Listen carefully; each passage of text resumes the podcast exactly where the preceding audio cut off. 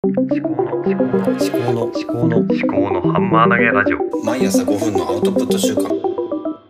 考のハンマー投げラジオ。思考のハンマー投げラジオ。カタリストの立見明彦です。こちらは物事を自分の頭で噛み砕いて発信するというテーマでお送りしております。え今日からカタリストという肩書きをつけてみたんですけれどもあのまあ通常意味わからないと思いますえっと、カタリストっていうのはあの触媒なんですね。えー、ポッドキャストでの中ではブックカタリストっていう番組があってすごくなんだろうな私がやりたいと思っていたことがなされている番組でいや半分悔しいなと思っているところなんですけども、まあ、カタリストっていうのは触媒ですよね、まあ、身近な触媒で言えば口の中にあるアミラーゼですね。唾液の中にあるアミラーゼ。これはご飯とかのでんぷんをあの分解してえーと、ブドウとかあの糖に分解するという作用を持っているんですけどもあの生体触媒と言いますね。あの生きている体の触媒。であの触媒の特徴というのは自分自身は変化しないということですね。ただあの他者を変化させるということ。だからあの自分自身に、うん、なんだろうな矢印を向けるという矢印を向けるというかその注目していくのではなくて他のものに注目をしてそれに変化を与えるというそういううんことですね。だから物事を自分の頭で噛み砕いて発信するというのが、まあ、カタリストとしての私のうんまあなんだろうな人生テーマというところであります。なのでちょっとね、まあ、耳なじみのない言葉ですけども、まあ、カタリストという肩書きをつけてみました。別に私の肩書きは特にね何だろう。失敗とかそういうのはないかと思うのでととにかく、まあ、自分で言ってればまあそれでいいんじゃないと思ってます。で自分がその肩書きをつけてえー、なんだろうなそのその、うん、テーマとか目的とかそういったものを自分で意識するっていうのが、うん、うん、自分のためになるのかなと思いますね。なんだろう自分がこうのミッションというかそういうものをブレずに持っていくために、まあ、カタリストということで、うん、意味付けというかしていきたいと思ってますね。はい、で今日はね、まあ、ちょっといろいろと最近考えることが多すぎて、うん、今後話をしたいと思っていることについて、うん、ネタ帳のような形で少し話をしておこうかなと思います。でちょっと昨日ですね DJ, DJ リッキーさんのポッドキャスト大学を聞いていてちょっとなんだやばいと思ってちょっとツイートしたんですけども BGM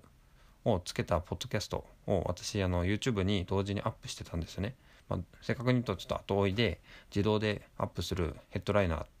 ていうアプリえー、ウェブサイトサービスを使って、えー、やってたんですけどもこのアンカーの BGM を最近ねあのつけ始めてたんですよねあのオープニングとエンディングのところに。でそれがそのまま YouTube にも音声付きであの BGM 付きでアップしていたんですけども昨日 DJ リッキーさんの話を聞いてあの BGM あのいろんな、まあ、スタンド FM でもそうなんですけどもいろんなプラットフォームの BGM っていうのはそのプラットフォームで再生されるからアップされることっていうのを想定しているのでそのプラットフォーム以外でアップするっていうことはちょっと利用規約的に問題があると。まあ NG だという話があったんですね。だからその NG だった YouTube の動画をとりあえず一回消しましてで今日も BGM なしで一回やります。で今後、まあ、BGM を、オーディオストックとかで購入してみようかなっていうふうに、まあ、考えているところですね。やっぱり BGM があるのとないのとでは、うん、なんだろうな。パブロフの犬効果っていうんでしょうか。このあこの人の番組だっていう、うん、そういう意識づけというか、うん、なんていうのかな親近感というか、えー習慣づけ。そういうのが、うん、つきやすいと思うんですね。だから、まあ、BGM 何かいいのねあれば探そうかなと思います。で、まあ、これからポッドキャストを始める方は、まあ、その辺を注意してはいあと YouTube にも同時にアップしようとかスタンド FM にもアップしようとかいうふうに考えてる方がいらっしゃったらちょっとねあの音源については気をつけていったらいいのかなとは思います。ね、あとは何でしょうね。これは私の失敗談なんで失敗談については積極的にシェア共有していきたいなと思ってます。で失敗談はうん、このポッドキャストで話すだけじゃなくてノートあのブログ的なサービスのノートの方にもまとめていった方がいいのかなと思ってます。この失敗談をどういうふうにこ